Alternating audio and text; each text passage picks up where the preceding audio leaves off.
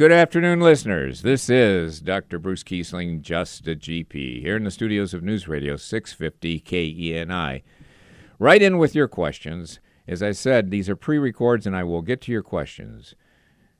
If you call and leave a message with my nurse Michelle, be brief. Just give your question. She will not call you back, neither will I, but I will pay attention to your question and I will incorporate it in the program. Also, you can fax your question if you want to give more detail. Don't give a long winded message to Michelle. Rather, just say, I have a question about this, and, you know, Twitter amount of words or less. Give it just 20 words or less. Will you ask Dr. Kiesling to speak about such and such? If, however, you want to personalize your message more, I've got, you know, Aunt Bertha has terrible gas, and what can I do about it? Then give all the details that you can, uh, that you're willing to give and put it in writing and send it by fax to 646 2571. Attention, Michelle and Dr. Kiesling. That fax number is 646 2571. Finishing up the uh, conversation that we were having last week about aspirin. So the the conclusions are if you weigh more than 70 kilograms or 154 pounds, a and you are a candidate for aspirin to, uh, to help in the prevention of cardiovascular uh, events, then it won't work if you're heavier than 154 pounds. And you want to look at a 300 to 305 standard dose aspirin, or maybe even higher, and you talk that over with your physician. Who are those folks that will benefit from it? Well, first of all, who are the people that would be harmed by it? If you have declining kidney function tests or there's any concern about your kidney functions, then nonsteroidal anti-inflammatories are contraindicated. You shouldn't take them or you should take them only episodically for an acute inflammatory event and you get off them as quickly as possible.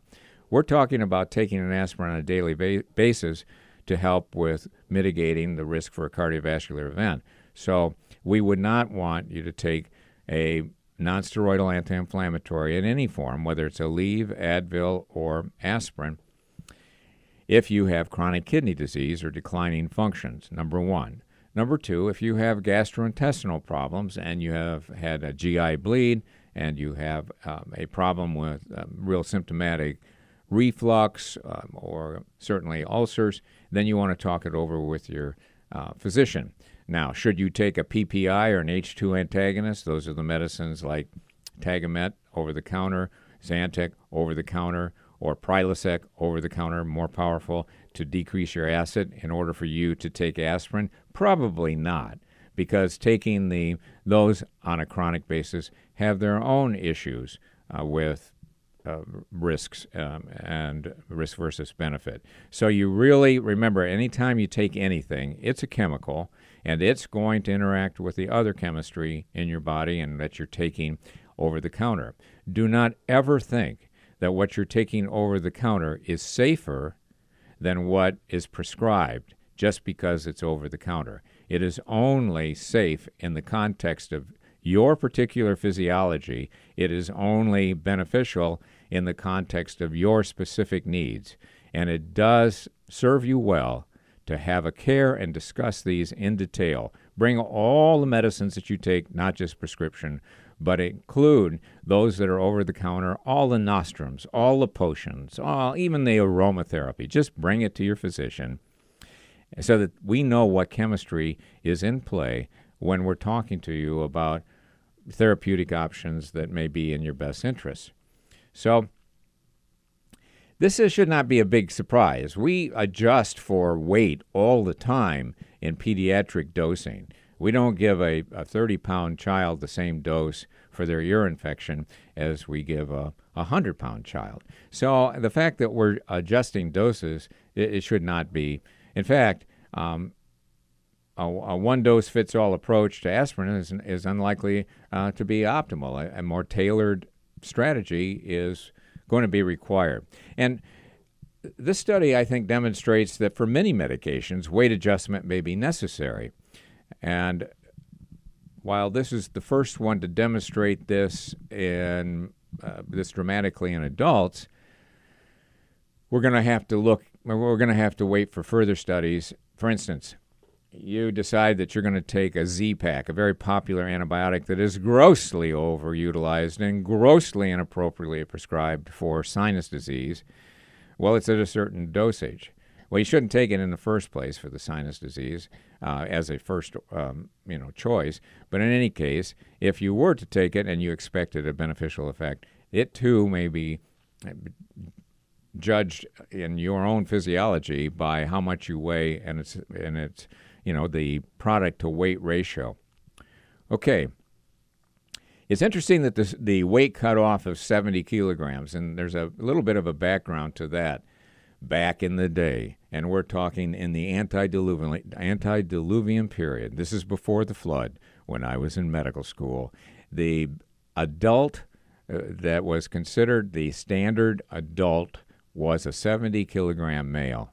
Okay, that's what I try to be, and yet even I struggle to get to that 70 kilograms. So I guess a baby aspirin isn't enough for me because I am, um, you know, four or five pounds heavier than that. Depends on you know what I had the night before, I guess. But in any case, that was the standard male for uh, discussions back in the 60s and 70s. Well, that standard male is now closer to 180, 190 pounds, and there, there's a consequence in how bioavailable a given uh, drug is going to be. Let's talk about drugs in a different sense. The drug supply middleman. Now, think about that. Drug supply, m- drug supply chain middlemen. You know, that's that phrase is even more evil than it sounds. I've said this for over 10 years. I brought this up over 10 years ago that the pharmacy benefit managers, these drug supply chain middlemen, didn't even exist 20 years ago. When they started to exist and intruded themselves between the patient, the physician, and began their program of kickbacks, and that's what they are, Finally, people are recognizing that that's what they are. Kickbacks between the manufacturers, the insurance companies, the TPAs, and even employers sometimes. Kickbacks, okay? Guess what? I told you, 12, um, I'd started talking about this at least 10, 12 years ago. In order to understand what pharmacy benefit, uh, pharmacy benefit, benefit managers, PBMs. Let's just call them PBMs. What? Give me. Let me give you some examples. CVS, okay, is one. Express Scripts is another. Many of the insurance companies, like United, have their own PBM. You know, cut out. They'll cut out the middleman that they create for themselves and a middleman and kickbacks, and that's how United uh, makes you know more money and higher margins. But in any case, the pharmacy benefit managers in order for them to intrude, provide no value. They never have provided value. They have only provided expense, additional layer of expense. And they did not exist, but they, within uh, five years, became multi, multi billion dollar enterprises. They didn't go from non existence to just small players or even Fortune 500. They went to Fortune 50 companies within five years of existence. The merger back in the day, now about 10 years ago, of Medco and Express Scripts was a $50 billion merger. It was the largest merger up to that point. And we're talking about middlemen who were allowed to have kickbacks. So I told you, why is this? How does this work? Well, I've mentioned very simply if you want to successfully rob a bank, you have, in order to be successful, you have to get away with it. How do you get away with it? You make everyone an accomplice. And in pharmacy benefit managers, the way they did that was that they got a deal from previous administrations and legislatures that kickbacks were legal for them. It was called a safe harbor. Safe harbor for kickbacks. Now, every other branch of medicine, a kickback is illegal. They're considered fraud. if I were to refer to a, for instance, a uh, one of the X-ray centers, and they kicked back a fee to me for sending them a patient, that's illegal. Well, it's unethical. We wouldn't do it in the first instance, but it's against the law. It's a kickback. If a hospital gives a sweetheart rental rate to a physician below the the rates in the community for that same um, Class A, Class B office space, if they give them a sweetheart deal, that's called a kickback. It's illegal. It's fraud. People will get big fines. Some pe- people can even go to prison for that. But and even if a pharmaceutical company pays a physician to prescribe a medication, that's considered a kickback.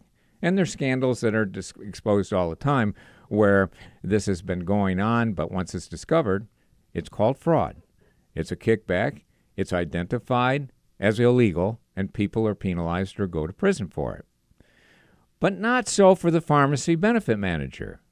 Now the White House is introducing legislation the White House is introducing legislation, and this, I have to say, this is part of the swamp that absolutely, long before Trump was even uh, in uh, close to being on the stage, I said this needs to be addressed. Of course, I'm just a GP, and although there are many of us that were saying this, none of us were consequential in our opinion.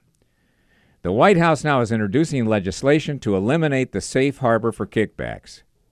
Now, the publicity available uh, title for this, they haven't given all the details yet, and I hope it doesn't get watered down in the process because of lobbying by you know who. I mean, we're talking billions and billions of dollars here.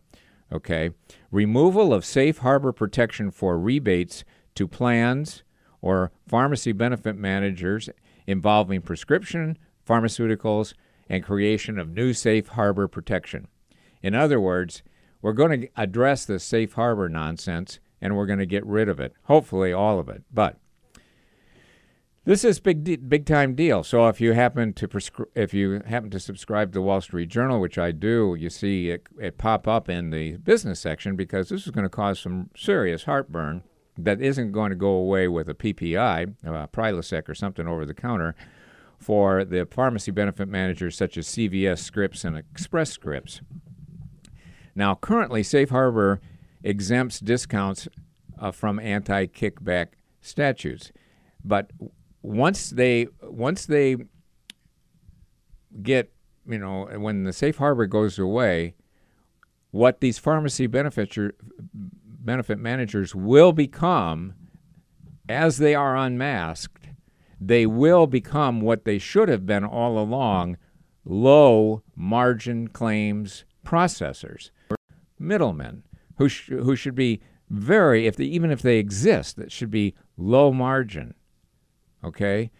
With the kickbacks, they were incredibly high margin processors, billions of dollars. In addition to that, millions, if not billions, of hours spent And I'm going to tell you, primary care offices throughout the United States dealing with these absurd formularies that were uh, inflicted upon us forced upon us because of the deals that were cut with Express Scripts, CVS Scripts, any of these pharmacy benefit managers, deals that were cut between the, the insurance company and the manufacturer via this PBM so that everybody can just, you know, be an accomplice and rob the public. And what do what does the government why does what does any large corporation have the least respect for in situations like this. In situations like this, it's your time. And my time, Michelle, my nurse's time, the folks that were trying to take care of patients.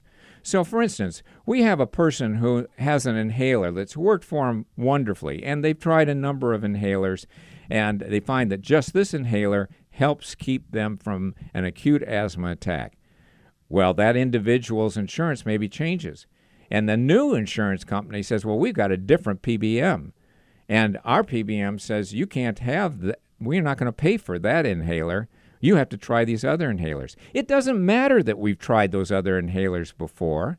We have to go back and try them again. And so you get to feel miserable either with a new um, attempt at a for instance, a blood pressure medicine, a cholesterol medicine. And we have to work through all these things before we get to that which worked for you before, because that's the deal that they had cut between the pharmacy manufacturer, the insurance. Now, they kick back. And they, again, everyone becomes an accomplice. This became so bad that even when I tried to address this in the government, even in the state of Alaska, you know what happened? They ex- absolutely ignored me because within the state of Alaska, the pharmacy benefit manager kicked back to the department and so that created a slush fund for the state of Alaska to, to work with and play with. I don't know what they spent it on, but the point was, I pointed out to them that the pharmacy benefit managers and the lawsuits that existed throughout the United States in numerous situations, many states, finally said, seen the light and said, no mas, no more of this. And they sued the pharmacy benefit managers. I told you, you don't believe me, then go and Google pharmacy benefit manager lawsuits. And you'll see tens of millions of dollars that has been spent on these lawsuits over the past over 10, 15 years since they started. Because once they were exposed, what did they do? They settled. They settled for tens of millions of dollars. Why did they settle? Because they're making billions of dollars, and settling allows them to keep a lid on it keep a lid on the kickbacks and and carry on with their incredible gouging and margins, providing no benefit. So the pharmacy benefit managers will claim that they reduced pharmaceutical costs. That's all nonsense. That's all hogwash. That's a steaming pile of poo. And finally, I'm going to say, in this particular instance, I, you know, I'm, I'm not going to get political on this program about the blue states and the red states. But this was an incredible piece of the swamp that needs to be drained. I hope when finally the regulation comes out, these guys get taken to the woodshed and that we see that this entire construct, which is absolutely and has always been fraudulent, goes deep six, that it just goes away. And it was on the basis of this that I told you about BidRx over 10 years ago. BidRx was a pharmaceutical, it was a company that you could go in and you could, uh, their, to their website, and you could punch in your medication and you could get a bid on your medication provided to you by mail. And then the mailing was free and uh, with enormous savings, especially on generic medications. And we talked about it. Well, BidRx uh, was you know was, did well for a while, but you know the, there's a tremendous amount of competition out there, and their idea was absolutely sound, but they had I don't know what happened exactly to them. I know if you are getting your medications from BidRx, the pharmacy that was honoring them 90% of the time, which was a small pharmacy in Wisconsin, doing a very reputable ethical job with your prescriptions, you can continue to get them through that uh, um, and at that same discounted price. But now um, we are talking about GoodRx, um, and just exactly like it sounds, G O O D R X, and encouraging you to uh, look into that. Also, there are some um, uh, Canadian pharmacies uh, that um, when you go to them, they actually provide a product that is, um, um, you know, a sound product. It is uh, not something that's um, you know manufactured without any oversight.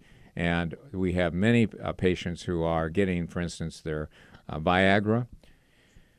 Uh, from uh, Can- Canadian Prescriptions, prescriptionpoint.com or www.canadapharmacy.com. And most recently, I saw a patient who was getting a Cialis, which had never been available in a generic fashion anywhere in the United States, also getting it through one of those two sites that I just mentioned through Canada. Now, caveat emptor I'm not promoting these folks. I'm saying do your homework. And I know that, uh, that some of these sites have absolutely bona fide pharmacies uh, that behind them and the uh, bona fide products. But there's also a lot of snake oil out there, and if you um, Google generic uh, Viagra of a generic uh, Cialis, you're going to get all kinds of websites up there. Uh, have a care about where you get it. Okay, I I have to say though, uh, in all honesty, I have a patient who would never ever want me to disclose his name, who is a pharmacist. Yes, a pharmacist who gets his prescriptions either through GoodRx or through one of the Canadian pharmacies. So again, we come back to where do doctors get their care and where do pharmacists get their medications? And for the most part, we get our care right here in Anchorage because it's excellent. But we can be negotiators for pricing. But in order to do that, you can't wait until you are in extreme situation, until you are extremely vulnerable. If it's an elective procedure, you know, you can be your own negotiator, and you should be. If and and if you do that, you're going to find that a lot of folks in Anchorage now are willing, uh, much more willing, to negotiate with you. You know, the whole issue of transparency. Did you know that transparency is a term? I mean, of course you you you would know this, but uh, transparency as a term really wasn't used a lot, uh, except it went up in its use 400 fold uh, between 2000 and now. Everyone talks about it, but it really only pertains to the transparency of someone else's data. You know, you, you, you can't get, you know, you, you can't get my data because it's the transparency of the other guy that we need to get. Okay, so the one of the many dynamics that's driving higher and higher list prices is the system of rebates between payers and manufacturers. Getting rid of the safe harbor and the rebates will help restore some semblance of reality to this relationship between a list price and negotiated price, and therefore it will boost affordability and competition. And that's one of the definitions of, of a working capitalist democracy is that you have to have competition.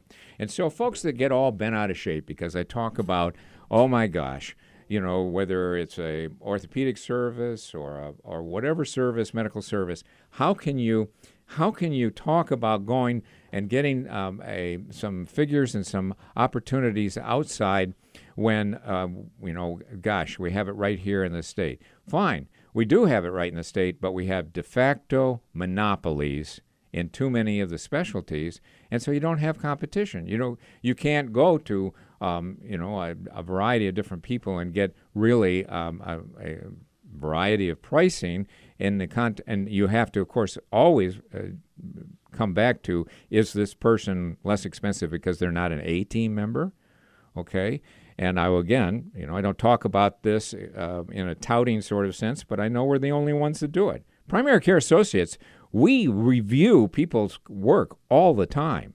There are people who are on the A team for referrals that are no longer on the A team. They went to the dark side for what for a variety of reasons. So we're continually scrutinizing who provides the best care for our patients. And uh, if you go to an A team, you should be able uh, to negotiate or to talk about prices. At least find out what the prices are. At least have somebody in that office tell you what is your copay and deductible going to be. What's going to be when you get your shoulder replaced or your shoulder surgery or knee surgery? What is uh, what is going to be the bill when you are done with that that you personally have to take care of? Now, if their insurance will take care of it, that's the issue between the insurance and the and the uh, and the provider and the surgeon. But unfortunately, the intrusion of the middleman here in the form of insurance, which is um, unfortunately also never going to go away, um, you know, has created a whole lot of problems. Back in the day, you know, when folks paid by them paid themselves for for their care, um, it was a whole lot more transparent. All right, I want to talk about uh, uh, get back into some nutrition things for a second, and that has to do with fat and protein. And we all know that what we eat obviously plays a huge role in our ability to regulate our body weight. I've always said that a calorie is a calorie, um, and there may be some calories that create cravings and difficulty holding back, but when you want to lose weight or control weight, it is always portion control. Well, but that, you know, you don't make money on that. You got to, uh, in, in the nutrition industry, you got to come up with all kinds of fancy things. Eat right for your blood type, paleo diet, all kinds of you know, absolute steaming piles of poo, but still, uh, the they are very creatively touted. They're very creatively advertised, and people want an easy solution. They want to get into a bandwagon, and the newness of the bandwagon will perhaps motivate them to get some traction, to take better care of themselves, and maybe lose some weight. The problem is, of course, not just losing the weight, but losing it safely and losing it in a fashion where it develops a safe health habit that allows you to keep it off. Okay, so during the 80s and the 90s, it was widely accepted, of course, uh, that the most important factor in weight gain was fat in our diet. Okay? Will you accept that? Please do. That's factually correct. 80s and 90s, it was fat. But in the new millennium, it was suggested that this focus on fat was misplaced and that it's all about carbohydrates, and especially our intake of refined carbohydrates like sugars. There were just tons of hugely popular books published uh, in uh, right after year 2000 suggesting that eating fat might actually protect us from obesity. Now, then all during this, we had the Atkins and turned to protein. Well, saying that the people eat food mostly to obtain protein rather than energy from the sugars, from carbohydrates, and from the fat. And according to this idea, when the protein content of our diet fails, we eat more food to meet our target protein intake. Okay? Well, then that makes us consume too many calories and we get fat because we're really driven to protein. And that's the, uh, you know, that's uh, the paleo diet is, again, a steaming pile of poo but, and I can talk more about why it is, but still the premise that we're driven to eating more protein and therefore anything else is um, not good along the way. So that was a problem. So, since our food consists of fat, protein, and carbohydrates, and at different times all three have been implicated in making us obese, it's difficult to know to stay slim.